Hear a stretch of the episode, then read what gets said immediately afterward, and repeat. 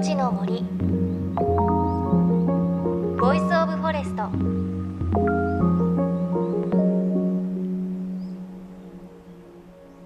おはようございます。高橋真理恵です。JFN38 局を結んでお送りします。命の森 Voice of Forest。この番組は鎮守の森のプロジェクトをはじめ全国に広がる植林活動や自然保護の取り組みにスポットを当てるプログラムです。各分野の森の賢人たちの声に耳を傾け森と共存する生き方を考えていきます。さあ気温が高い日が続くようになりましたね。あの日中よく晴れた日ってその日のこう午後に夕立ありますよね。都心でもたまにねこう夕立があるんですが雨ねだいぶこう 亜熱帯のような感じがするようになったのは私だけですかね。なんか雨っていうよりはスコールっていう名前の方がぴったりだなって最近感じてます。であの夕立がこう上がった後空気ねこうひんやりするのってちょっと気持ちよかったりしますよね。あと匂いもなんかありませんか？こうアスファルトに雨が落ちてちょっとこう蒸発する時の匂いなんですかね？なんかあのもわってしたのを感じるとちょっとあ本当に夏近づいてきたななんていう感じがします。この後ね夏の虫たちの声も聞こえるようになるんですよね。さあそして今週は前回に引き続き宮城県南三陸町から林業の今をお伝えします。環境に配慮して適切に管理された森だけに与えられる国際認証それが FSC です。これはドイツに本部のある森林管理協議会が森林を評価する制度で FSC の認証を取った森は世界的なお墨付きを得たということになります。で南三陸では現在地域の森の一部がこの FSC を取得。この森で取った木材で家具などを作ると FSC のロゴをつけることができて良質な製品であると PR できるようになっています。では国際的なお墨付きを得るほどの南三陸の杉実際どんなところが優れているんでしょうか？この地域で代々続く林業家で南三陸森林管理協議会の佐藤太一さんに伺いました。南三陸杉っていうものの誇れる点って佐藤さんどこだと思います？誇れる点っていうのはですね、まあ、いっぱいあります。先ほども言いましたけど樹高が高い高く成長するんですけどこの土地の杉は逆に太くは育たないんですね、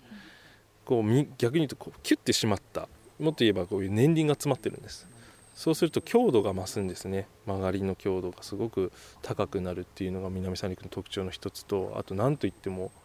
まあ今立ってる木を目の前にしてるんですけど切って板にした場合あの杉って白田と赤赤身っていう白と赤い中心が赤い部分があるんです。そこがでその赤身がですね淡いピンク色のえーと、綺麗な優しい色合いなんですよね。その白と赤のこうコントラストっていうのがとても綺麗でですね。強度は硬いんですけど、うん、手触り肌触りはとても柔らかいんですよ、で幸いのことにさらにその良さを生かす製材屋さんが地元にとあってですね低温乾燥こだわった木の本当に力を生かす引き立てるっていうところにこだわった製材屋さんがあってですねそこで製材して乾燥してもらった木っていうのは本当にこう触るとむしろこっちの手がすべすべになるみたいな、えー、すごい。非常にいい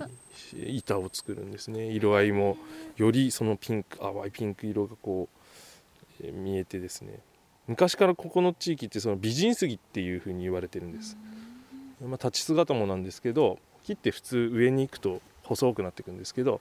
ここの杉っていうのはこうスラッとほとんど下と上があんまり変わらない状態でこう立っていく。モデルさんみたいですね。みたいですね。立ち姿もまさにそうだしそのさっき言ったように板にした時のその色合いもまさに美人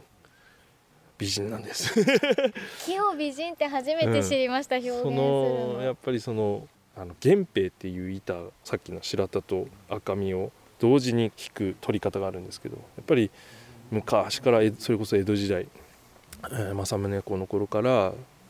源平の板を取るんであればこのまあ、当時は南三陸ってこともないですけどこの地の杉がいいっていうふうに言われた隠れたその名産というかそういうところが実はあってただ名前が付いてなかったんですね今まで。そこをちゃんとやっぱ南三陸っていう言葉をつけて南三陸杉っていう名前をつけて今発信している状態です。木大好きなんですね。木も山も大好きですね本当に。もう木を見てる目がハートですもん、うんすごいで見てくださいこれね。杉もなんですけどね。やっぱこう下草これね重要なんですよこれ。うんこの佐藤太一さん。まるで木をねちょっとこう恋人とか娘を見るように見ていてちょっとのろけて いらっしゃるのすごく印象的でした。であのこの南三陸杉が美人さんになる理由としてはあの南三陸のまず山に降った雨は町の川を伝って南三陸の海へと行きます。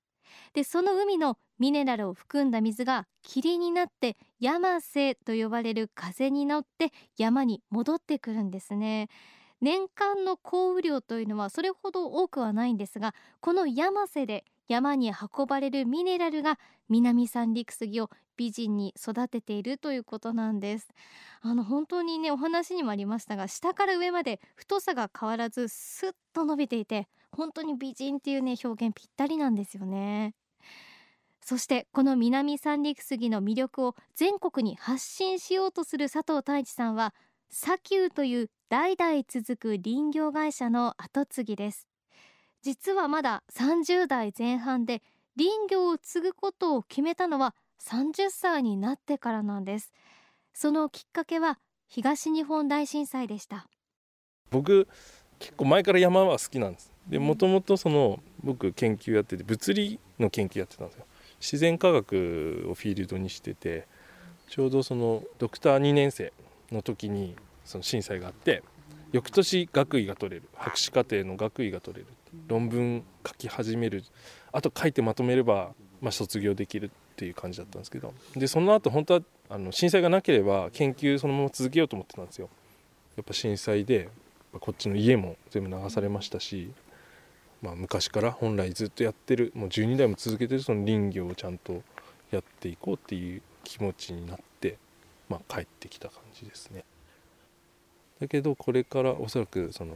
リアス式海岸の形成のね過程を考えれば当たり前だなと思うのが結局はここの土地ってこう海が何回も津波を襲っていっぱい削ってるんです。ただ残ったところは山になってるんですよ。だからそう考えるとおそらく南三陸町にとってもうちにとっても将来ずっと将来に確実に残っていく財産って何なんだろうって思ったらやっぱり山が一番安定的に残るんだろうっていう。逆に言えば山で例えば単純な言葉で言えば儲かるようになればこれってずっとやっていけんだなっていうふうに思って将来どういう環境になっても木材を供給できる山設計をしていかないといけないと思ってますしあと何より僕今10ヶ月の子供がいるんですけどその子供が山マニアになるように育てていく。大事ですね。やっぱりこれが重要だと思いますねこもう来ました山。あ1回は2回かな？2回は来ました。うん。でこれまあうちの子に対してもなんだけど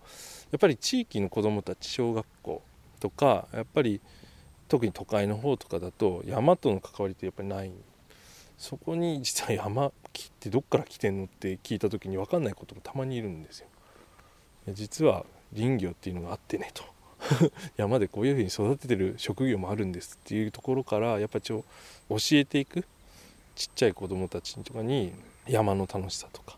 干ばつ体験とかね。結構あの山にいろんな人を呼ぶのが好きでですね、まあ、プログラムとしてやったりとかもしてますし面白いのがこう枝をただ磨くだけのプログラムとか何なんですか？いやピカピカの枝に肌触りのいい枝になる面白い。それが面白い。結構みんな夢中になる。るそう。いやむしろ大人の方がハマって、コーヒー飲みながらやりたいみたいな。でもこれって面白くて 昔あの実は床柱とかに使われる磨き丸太っていうのがあるんですよ。それも綺麗なやっぱすべすべな丸太で好まれてたんだけどそれの枝バージョンっていうことで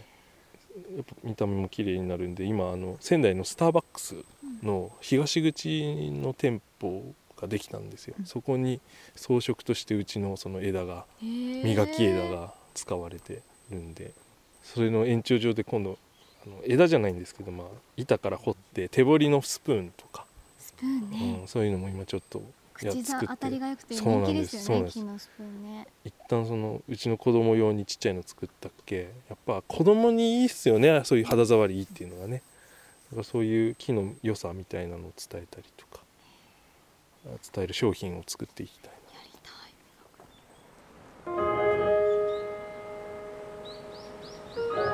い命の森。Voice of Forest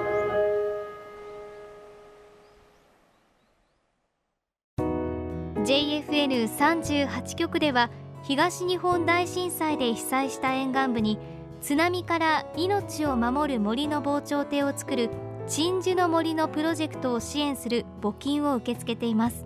この命を守る森づくりに取り組んでいる AIU 損害保険株式会社では中小企業を災害や事故から守る損害保険のラインナップビジネスガードを提供。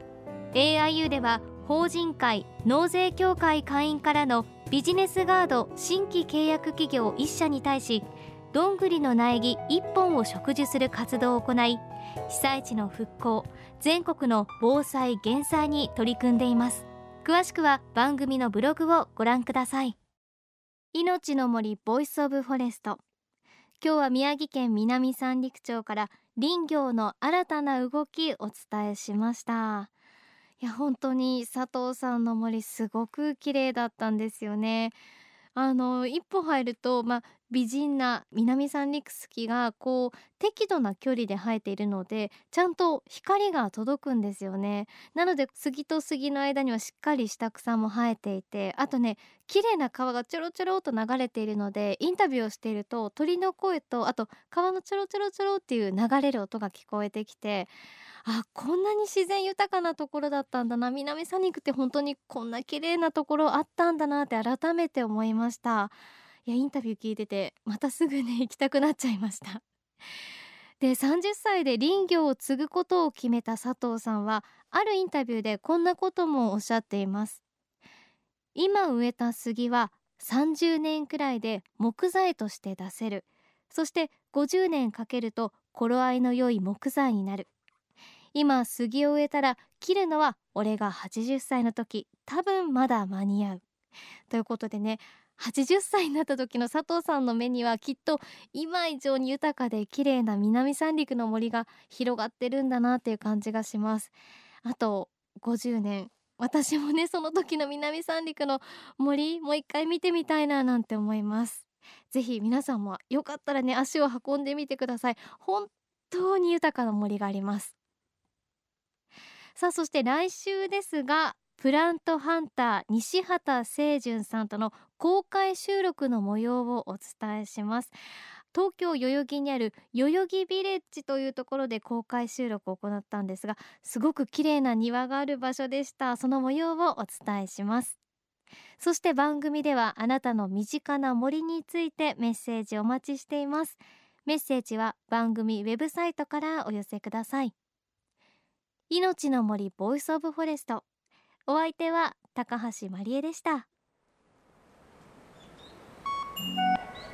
命の森。の森。ボイスオブフォレスト。